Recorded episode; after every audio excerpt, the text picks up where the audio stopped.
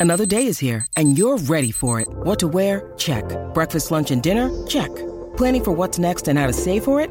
That's where Bank of America can help. For your financial to-dos, Bank of America has experts ready to help get you closer to your goals. Get started at one of our local financial centers or 24-7 in our mobile banking app. Find a location near you at bankofamerica.com slash talk to us. What would you like the power to do? Mobile banking requires downloading the app and is only available for select devices. Message and data rates may apply. Bank of America and a member FDIC. You're listening to another Ambitious Entrepreneur Network.com podcast. The voice for entrepreneurs and small business. Now, onto the show. Welcome to Business Women Australia podcast, the podcast for ambitious women who are serious about business success and leadership development, keen to increase their knowledge and skills. Welcome to another episode of Business Women Australia podcast. This is episode 14, and I'm your host, Anne Marie Cross, the podcasting queen. In a recent article, Being the Boss in Brussels, Boston, and Beijing, published on Harvard Business Review, author Erin Meyer begins by saying, cultural differences in leadership styles often create unexpected misunderstandings. Now, as business leaders, we know that any misunderstanding within our team is going to impact morale and ultimately performance negatively. Joining me on today's show to speak more on the topic of cross cultural intelligence is Jessica Schubert. She's an accredited executive coach and leadership facilitator with individual professionals and corporate teams is who she works with. And her passion is to help people increase awareness of who they are as a person and as a leader.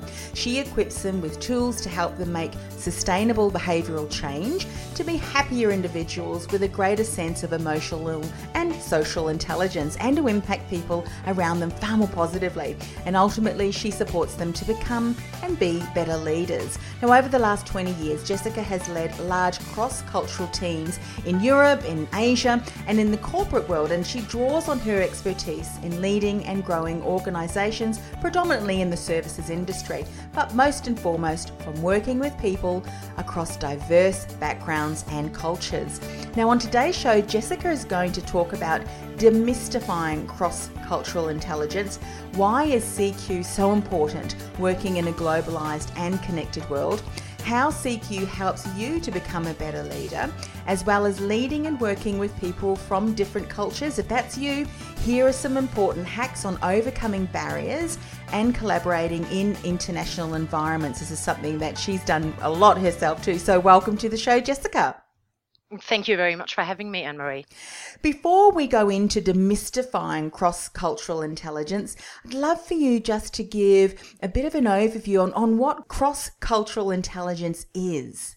Yeah, the easiest way to define it, I would say, is cross cultural intelligence, so CQ. It's the ability to work in a multicultural environment mm-hmm. that may or may not be located in your home country. And, you know, the um, opening of today's show, I, I, mentioned the article, and we'll certainly put a link to p- where people can read more.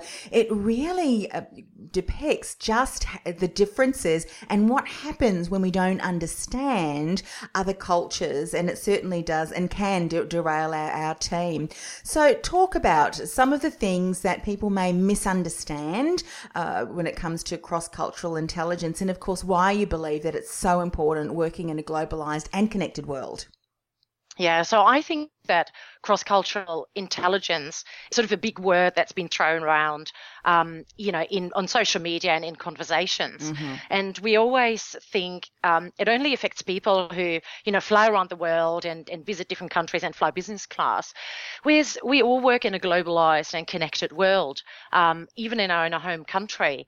Uh, because we expand our business across borders all the time with you know online capabilities we have and the di- digital landscapes we can use mm-hmm. we source from different countries and we work with people from different backgrounds in our home countries as well. Look at Australia, uh, you know, how colourful and diverse the backgrounds of people are we work with day to day and mm. we meet uh, because of the landscape and, you know, and, and the immigration and the type of people that live in Australia. Yes. Um, so we, we're really dealing with, and we're working in a global workplace, mm-hmm. but you know, despite the romantic visions of jetting from country to country, the fact is that most people are domestic internationals, which really means that their career is based in the home country. Mm-hmm.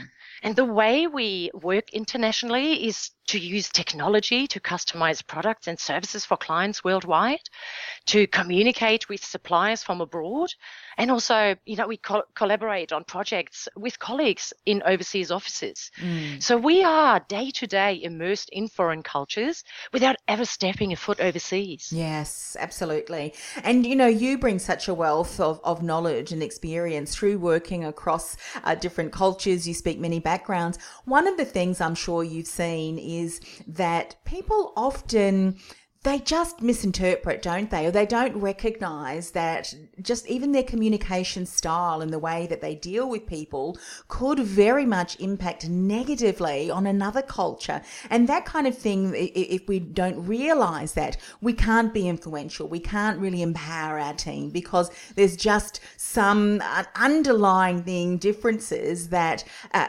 that, of course, you're going to talk about today. Have you found that in, in, in your work across different countries and nations? And, and cultures? Absolutely, absolutely. Um, and that's why cross cultural uh, intelligence is such an amazing tool to help you to become a better leader because mm-hmm. um, uh, CQ is is ungoogleable, but is also a transferable skill. And I'll give you an example, um, and I'll tell you a story about an amazing lady called Celeste Fay, who I met in Hong Kong in 2016. And she told me her own story of when she was doing a bachelor's degree in international business in the US, US, mm-hmm. and she had the opportunity to take part in a work experience in an organization in Oman. So Celeste was really um, aware of that there are cultural difference in an Arab country, and she did some research. Um, and she is also you know, was a very young and extroverted um, young woman. And uh, so she bonded really well with people as she arrived in the country and she had no worry. She loved the activities um, and working in um, a cross culture um, environment.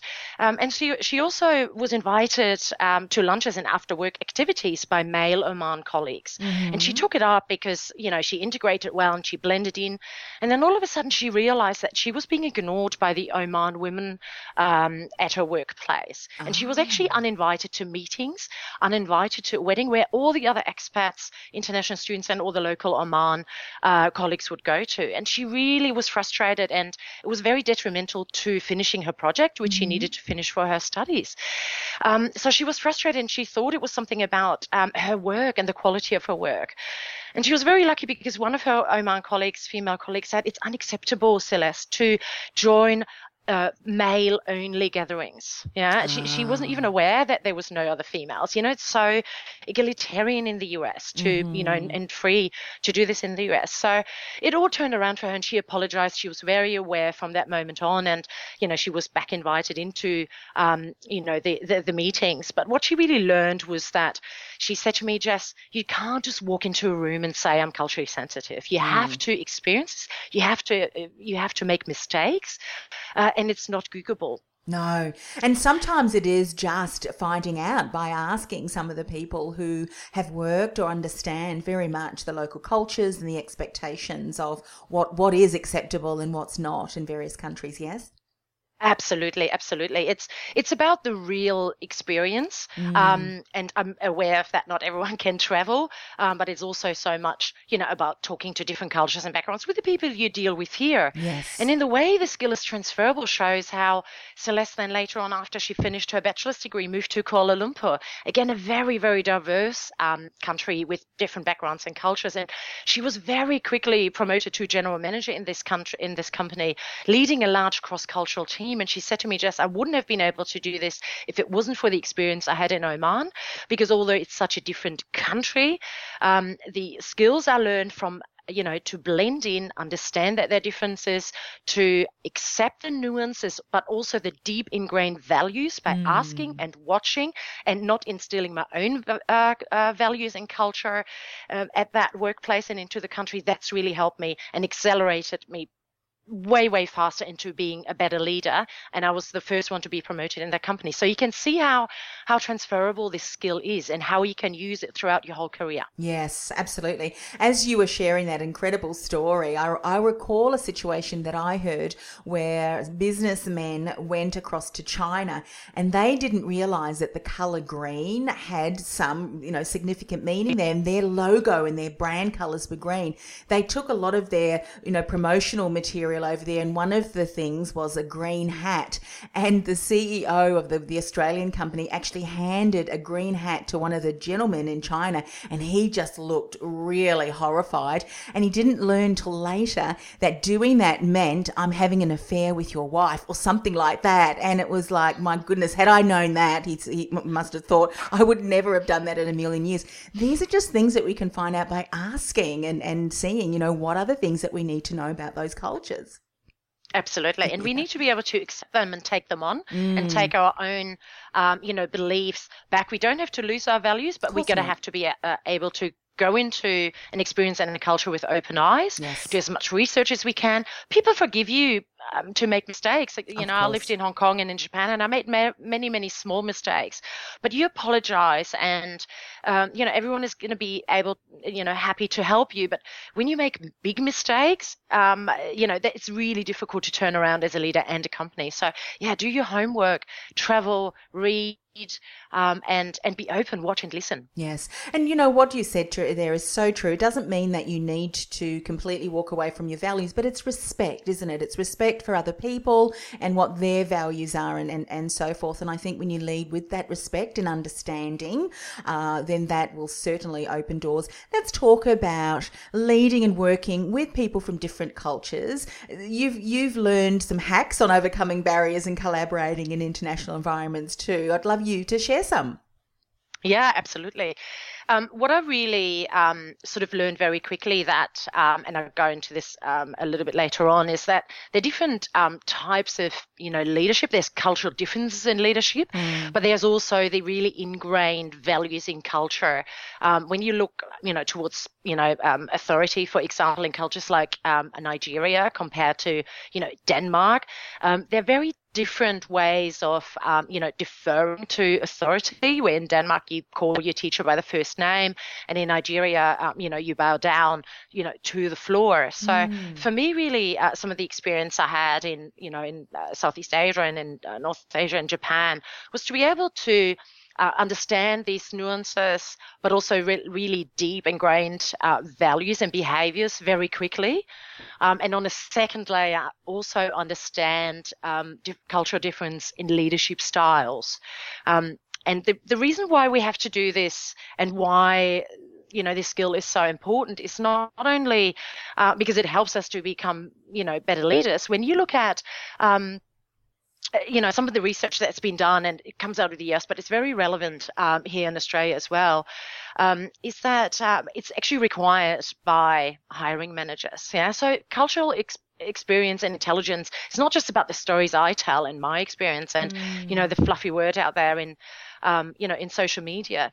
Um, the Rand Corporation released a report because they've done some research in the US and they've asked hiring managers to rank um, 19 skills or qualifications in terms of importance. And there's some, you know, skills like, you know, interpersonal relationship skills and ambiguity, tolerance, adaptability. They're ranked really highly um, for hiring managers, um, you know, in in um, uh, in hiring people. Mm-hmm. Um, cross cultural competence is ranked five out of 19. Wow. Yeah.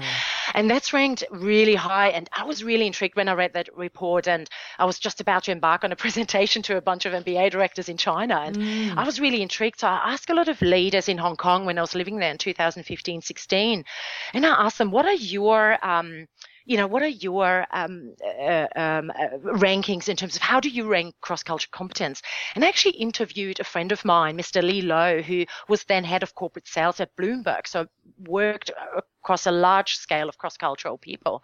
And he said, actually, Jess, it's really, really high. Next to being able to do the job and being the right person, um, cross-cultural intelligence is high for me. And it's the real life experience. Mm-hmm. Yeah. And that's both for experienced people and graduates. I want I want to have seen people getting getting out of their comfort zone and have the real life experience. Yes. And I see that in some of the work I do with a company called International Study Programs mm-hmm. from um, Europe, um, where we um, take executive MBA and MBA students abroad to learn about international business and culture competency firsthand. So we take them out of their comfort zone, we take them out of their lecture room, and we introduce them and get them in front of business leaders. And the feedback and the results is amazing. And they always say, this is the highlight of my whole degree, that I've been able to travel to China, to South America, to Europe. So I could learn what I learn in the, uh, connect what I learn in the lecture room with what real life is and the culture emergent. No one can take that uh, from you. And the learning is really deep. Oh, so it's about the real experience. Anne Marie. Yeah, I can imagine there is such, a, well, there is such a difference between reading something in a book, and as you said, this is ungoogable. So obviously, a huge opportunity for someone to really start to put some thought, some real thought leadership around this.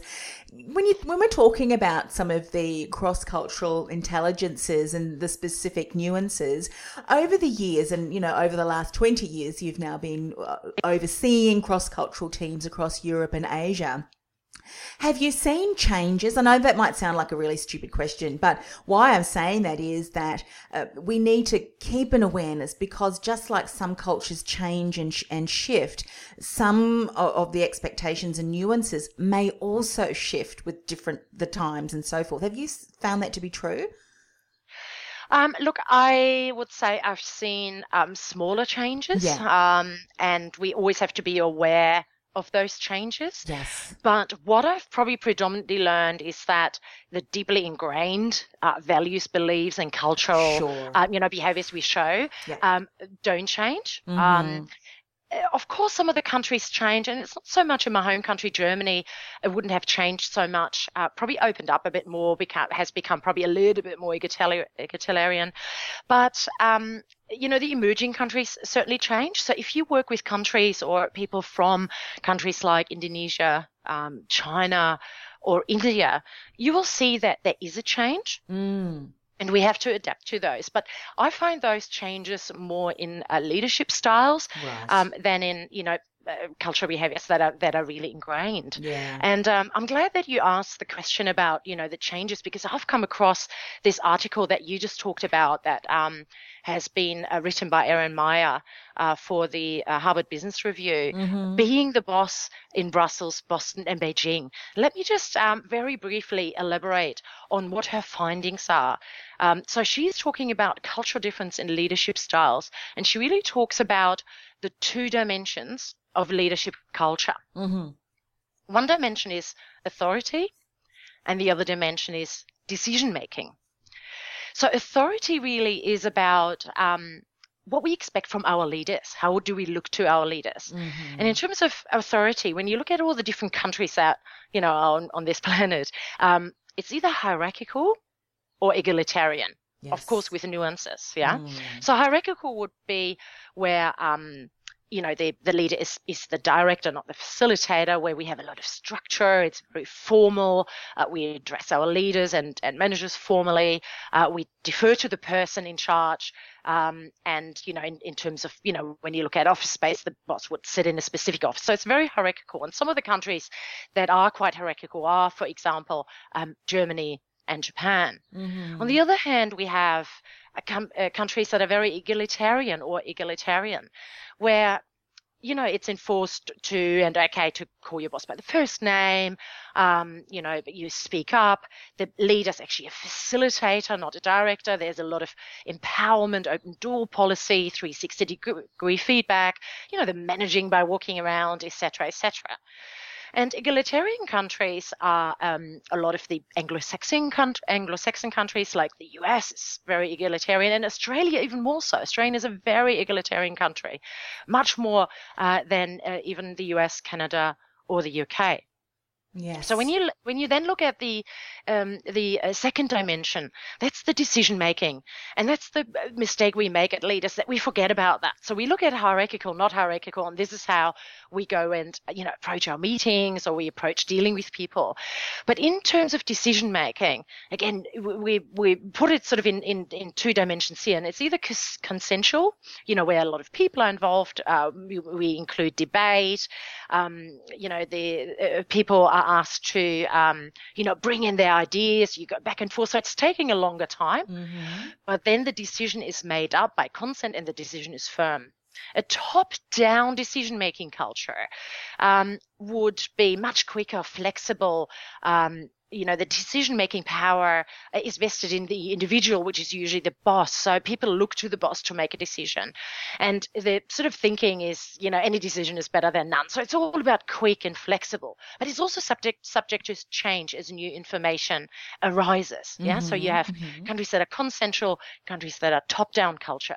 Now, the mistake we make that we think that hierarchical cultures must be top down as well.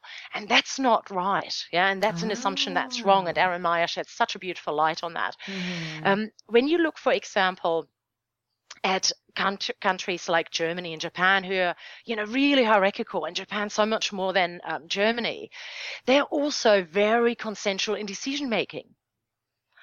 Whereas you have the US and Australia, who are very egalitarian countries, but they're actually um, exercise top-down culture most of the time. Mm-hmm, yeah, where mm-hmm. there's a, a quick decision to be made, but it's also okay to change the goalpost. Yes and and we and we mix this up and i found this really interesting because i had to you know learn this the hard way when i lived in in china you know in china and indonesia and and uh, um, and uh, Saudi Arabia and India and Russia, they're all uh, very hierarchical, but also top-down countries. Yes, yeah. Yes. And when we look at the different, um, when we look at the different dimensions it's very interesting because it gives us a lot of insight what people expect from us yeah. what they react to and what they expect from you know outcomes. How do they work? So is it hierarchical or egalitarian? Is there a boss or are we you know are we you know uh, doing everything together here in in a, in a warm team environment? Um, and how we make decisions. And that was mm. very very insightful for me as a leader. Yeah.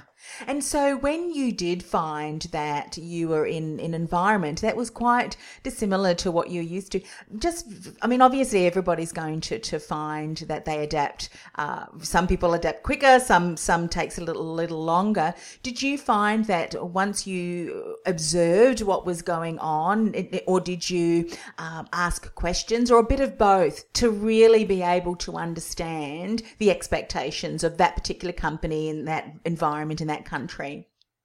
So I wish I would have had the knowledge that yes, I now. Hindsight is such especially a wonderful the, no, the knowledge about uh, you know the cultural difference in leadership styles. Yeah. Um, because it would have told me when I first moved to Hong Kong in 2010, and I had a you know large team of um, Hong Kong Chinese and mainland Chinese um, you know colleagues or you know team and uh, team members in my team, but I also had uh, people from the UK and the US. Yes. And uh, I learned by um, making mistakes. Um, mm-hmm. So I, my first meeting was carte blanche.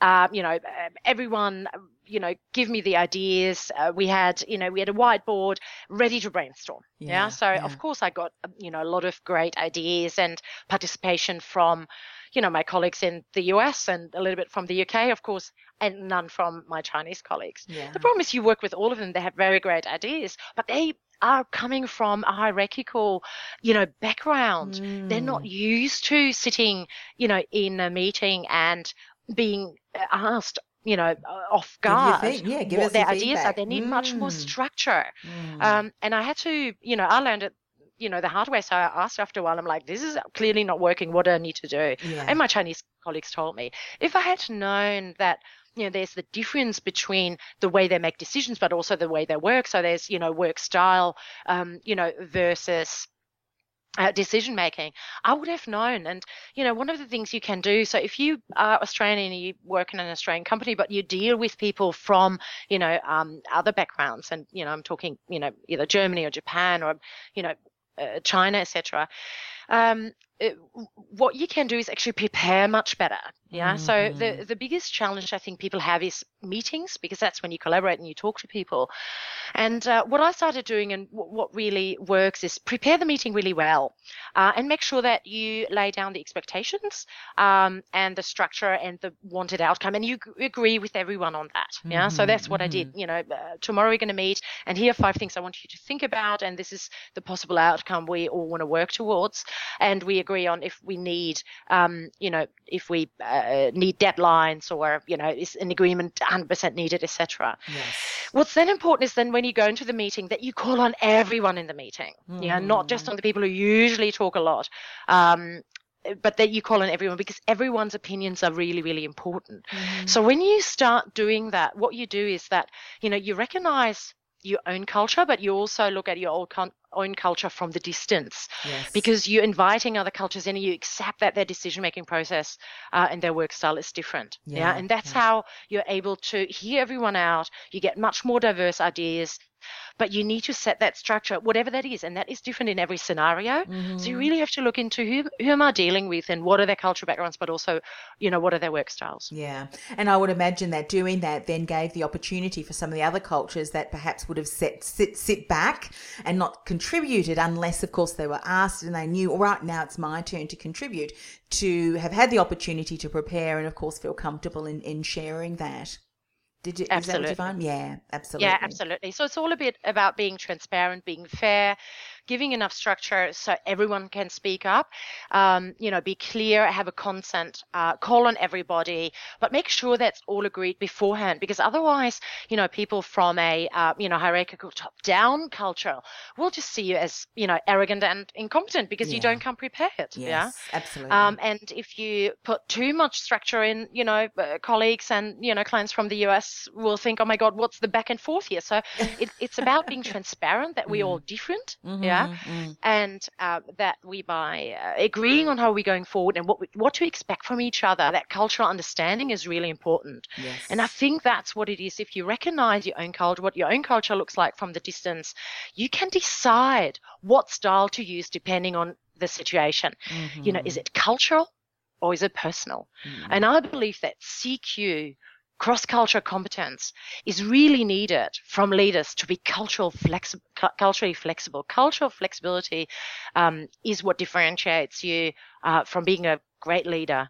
Um, to be able to deal with people from all backgrounds. And that doesn't only mean that you zip around in business class from country to country and continent to continent, but dealing with people inside your organization and managing and leading across the border. Oh, absolutely. Look, I know we've only just touched the surface today on what I think is an incredible topic. Jessica, if people are wanting to find out more, because obviously this is an area that um, you're very familiar with, having lived and experienced it yourself, and can certainly support them, just give us a, a snapshot of the kind of work that you do, and of course, how people can reach out and connect with you. Yeah, so people can obviously uh, reach out um, through, you know, the information that um, you, you'll see in the podcast. So right. give me a call or email mm-hmm. me on mm-hmm. jessica at jessicaschubertconsulting.com.au. And I work with individuals and teams alike. And I think some of the things that people can do is, um, you know, one-on-one coaching sessions um, to get more insight, you know, and training in, uh, you know, cultural flexibility, uh, but also workshops on, you know, um, cross-cultural competence because there's a lot of education we can do. There's a lot of, you know, shining the light on what it means um, and what we can do. Um, and obviously helping um, companies to change their culture internally as well. Um, so, you know, professional uh, leadership workshops, um, as well as, you know, some consulting how you can open up, uh, you know, your culture uh, you know, to be able to understand those differences much more. So um, yeah, I design and uh, facilitate those workshops, uh, both in you know the one-on-one group sessions and virtually um, over over the computer as well. Yeah, fantastic. And as you said, and it is so true that there are opportunities now where we are frequently communicating, connecting, engaging with people from different cultures, and we know, may not necessarily be traveling. It may be through the the technology that we connect with. And the last thing that we want to do is not to have any understanding because, you know, when, when anybody, and I, you know, put the, the to think of uh, it ourselves. If someone's relating to us in a way that we feel respected, that we feel what our, our thoughts and, and our contributions are validated and, and, and worthwhile and valuable, then that gets the best out of us. And likewise, that gets the best out of our team. So having an appreciation and understanding and being able to lead and work with people from different cultures, I think is so important because technology in the world, I mean, we're dealing with all sorts of cultures every single day. So uh, thank you for sharing some insights into this uh, fascinating topic, Jessica. You're very welcome, Anne Marie. Thank you very much for having me. And as I said, we've only just touched the surface on this the show. And please reach out to Jessica. All her contact details are on the show notes. Now, if you want to find out more about Business Women Australia and how you, of course, can become part of this dynamic collective of leaders and learners, so you can gain the knowledge and the skills that'll enable you to succeed in business. All you need to do is go to businesswomenaustralia.com.au. That's businesswomenaustralia.com.au.